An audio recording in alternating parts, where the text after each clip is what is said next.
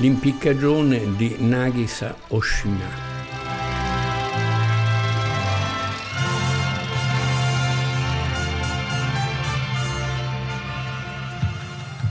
Kimi, 止まらないのか全く正常です工場に異常はないか異常はありません私の方に異常はないしかし私の仕事ではないどうしたんだ普通1213分 Oshima, grande regista, ha girato uno dei film più strani, a mio ricordo, che io abbia mai visto, L'impiccagione, nel 1968. E un altro piccolo film legato a questo, che si chiamava Ragazzo, è una storia che riguardava i coreani in Giappone. I coreani in Giappone erano come i terroni eh, meridionali a Torino nel 1960, sfruttati, lasciati vivere in condizioni tremende e, e era un paese con il quale il Giappone era stato in guerra e che aveva oppresso per molti anni, per tutti gli anni della seconda guerra mondiale, in modo atroce, combinando anche di tutti i colori, cioè crimini di guerra. Ci sono altri film giapponesi molto belli che hanno raccontato questo, la condizione umana e altri film. È un tema soggiacente nella storia del cinema giapponese. Ci avevano al loro interno, in Giappone avevano dei paria. Questi paria erano i coreani, ex contadini, ex pescatori morti di fame. La storia del bambino è quella di un bambino che finisce per caso sotto una macchina, il guidatore della macchina gli dà, dà dei soldi a, al padre per, per non avere guai e questo padre scopre che così possono fare dei soldi, così capito? E allora questo bambino diventa un esperto nel buttarsi sotto le macchine senza ferirsi troppo e senza morire. Una storia atroce, se ci si pensa, per poter mantenere la famiglia, con la complicità ovviamente del padre, anche se è un padre che ama il figlio, però è l'unica strada che hanno per sopravvivere. L'impiccagione parla anche questo, come altre volte nel cinema di Oshima, sui coreani. Intanto è un impianto teatrale, decisamente teatrale, scena unica, la scena dell'impiccagione con solo alla fine ci sono degli esterni, si esce nella, nella, città, ma per due terzi del film siamo lì dentro e si ritorna alla fine lì dentro, nella cella dell'impiccagione. È un rito, c'è il procuratore capo che impassibile per tutto il film, solo alla fine si scopre, ma sempre una faccia fissa, ferma, che guarda, vede, osserva, ma che non apre bocca. Ci sono tutti gli altri personaggi che sono i carcerieri, il direttore del carcere, il cappellano cattolico, perché il coreano è cattolico, guarda caso, stranezza, ma è cattolico.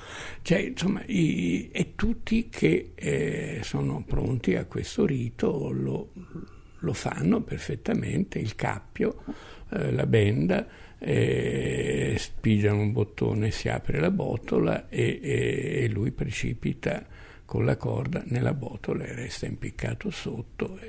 vanno a verificare che sia morto e che cosa succede. Non è morto. Non è morto, l'impiccagione è fallita. Lui è ancora vivo.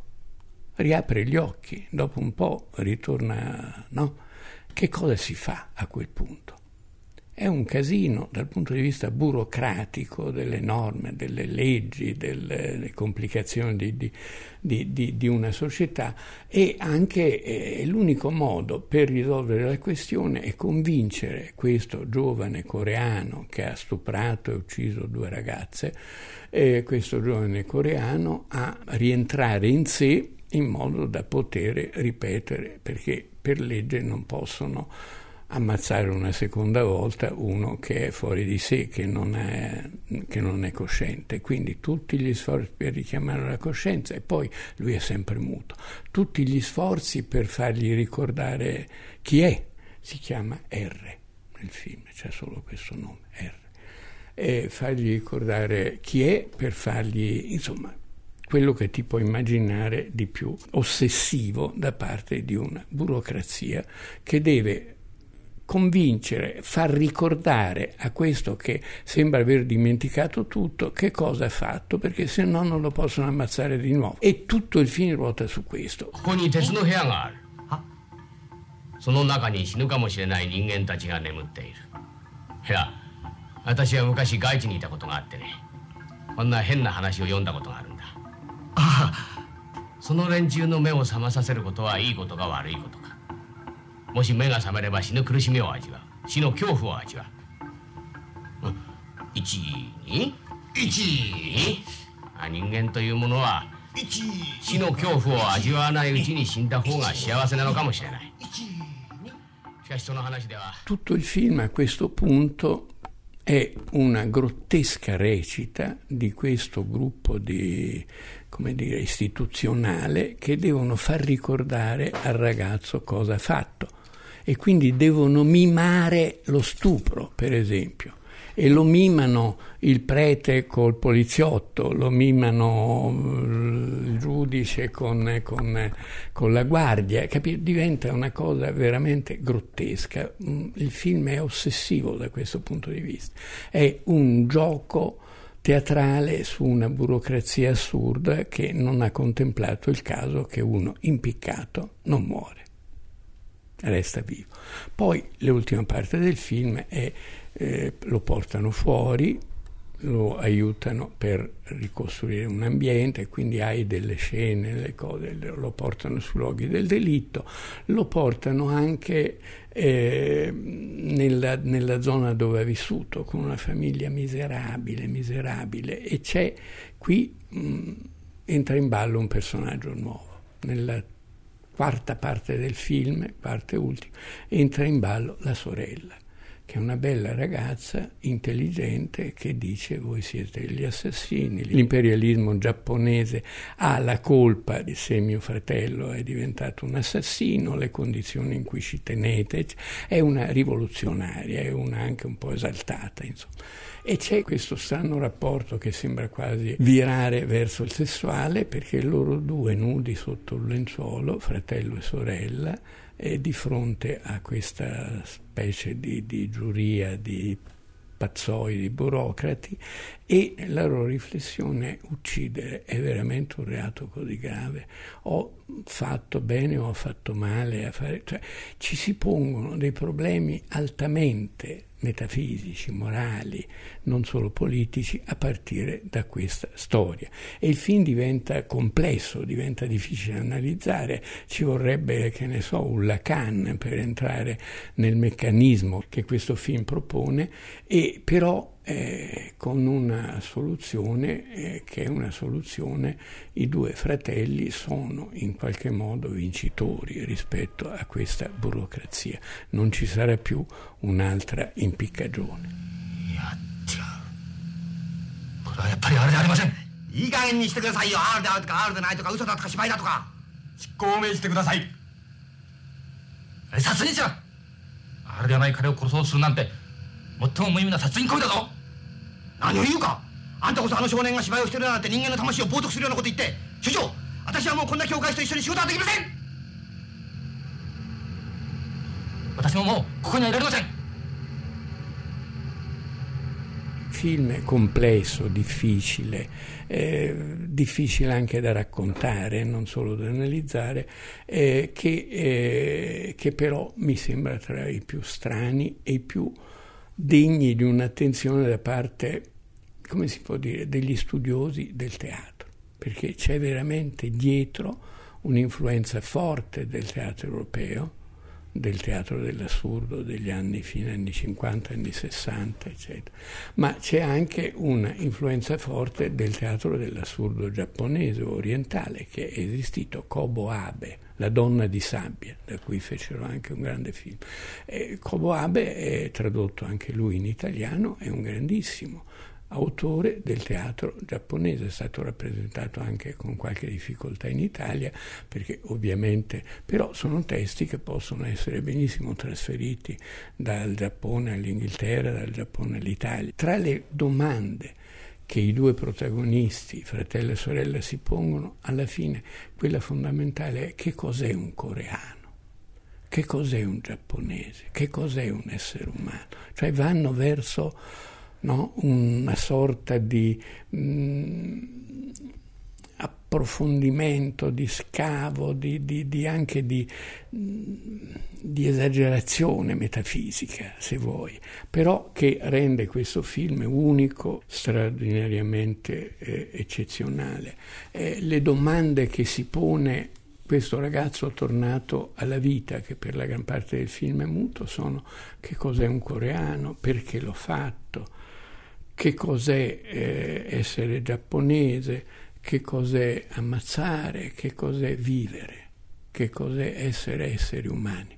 Cioè, è una cosa, insomma, un po' un abim, dicono i francesi, che un abisso in cui il regista ci trascina a partire da un paradosso, da un assurdo, un'impiccagione fallita. L'impiccato non muore, si rifiuta di morire. 捕まえた。押さえつけた。ぐーっと抱きしめる。女は暴れる。肌と肌が触れ合う。女の息が君の方にかかる。少し虫歯の匂いがする。君の手が柔らかいものをつかむ。乳房だ。柔らかい女の乳房だ。教育部長。あ医務官にだけ任しといちゃダメだよ。君は女女。Oshima o Oshima è un nome talmente famoso nella storia del cinema, soprattutto nella storia del cinema del dopoguerra degli anni 60 e 70, che è un po' la generazione, diciamo pure la generazione che ha preparato il 68 eh, giapponese, quella delle rivolte, quella che ha rispetto studiato la storia del Giappone in una chiave antiborghese, anti-imperialista, anche contro il loro, il loro imperatore, contro il loro nazionalismo, sulla base della tragica esperienza della Seconda Guerra Mondiale, finita, come sappiamo, a Hiroshima e Nagasaki.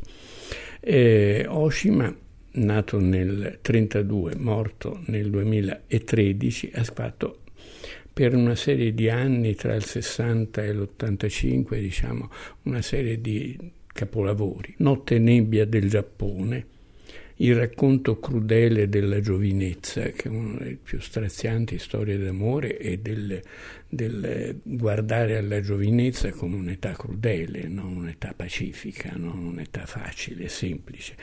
Il demone in pieno giorno, e eh, il suo capolavoro probabilmente La cerimonia, che nel 1971 raccontava una grande famiglia borghese giapponese da prima della guerra agli anni, eh, alla fine degli anni 60. Un po' come dire un'idea viscontiana, se vogliamo, ecco, un'idea magnana, no? Mm, di Buddenbrock. Eh, però ambientata nel Giappone del dopoguerra dei borghesi tremendi quello che succede tra di loro, che succede all'interno di questa famiglia, scandita la storia da, appunto da cerimonia. Nel 1976 fece un film che fece un enorme scandalo ed ebbe un'enorme risonanza, L'impero dei sensi, un film molto sadiano, nel senso proprio del Marchese di Sade, che raccontava la storia di una coppia uomo e donna, giovani, che eh, vivono solo per fare l'amore, cioè detto volgarmente per scopare. L'unica cosa che gli interessa, vivono di quello e sono pronti anche a morire facendo questo, perché diventa come una, come si può dire, un, un, la giustificazione della loro esistenza, una cosa quasi parareligiosa, una, un tutto. Un film che sconvolse anche perché li si vedeva dall'inizio alla fine che facevano l'amore e si vedevano i genitali, non è che in azione, non, era il primo film di grande regista, primo film che la censura non osò tirar via, cioè non era un film porno, era l'epoca dei film porno, ma questo non era un film porno, era qualcosa di molto più serio.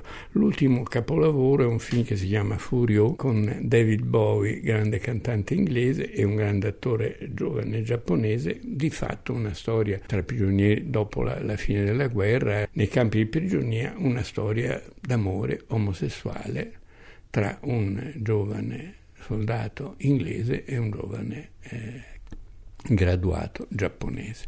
E Furio, anche questo era un film molto esplicito molto, e molto bello e molto serio.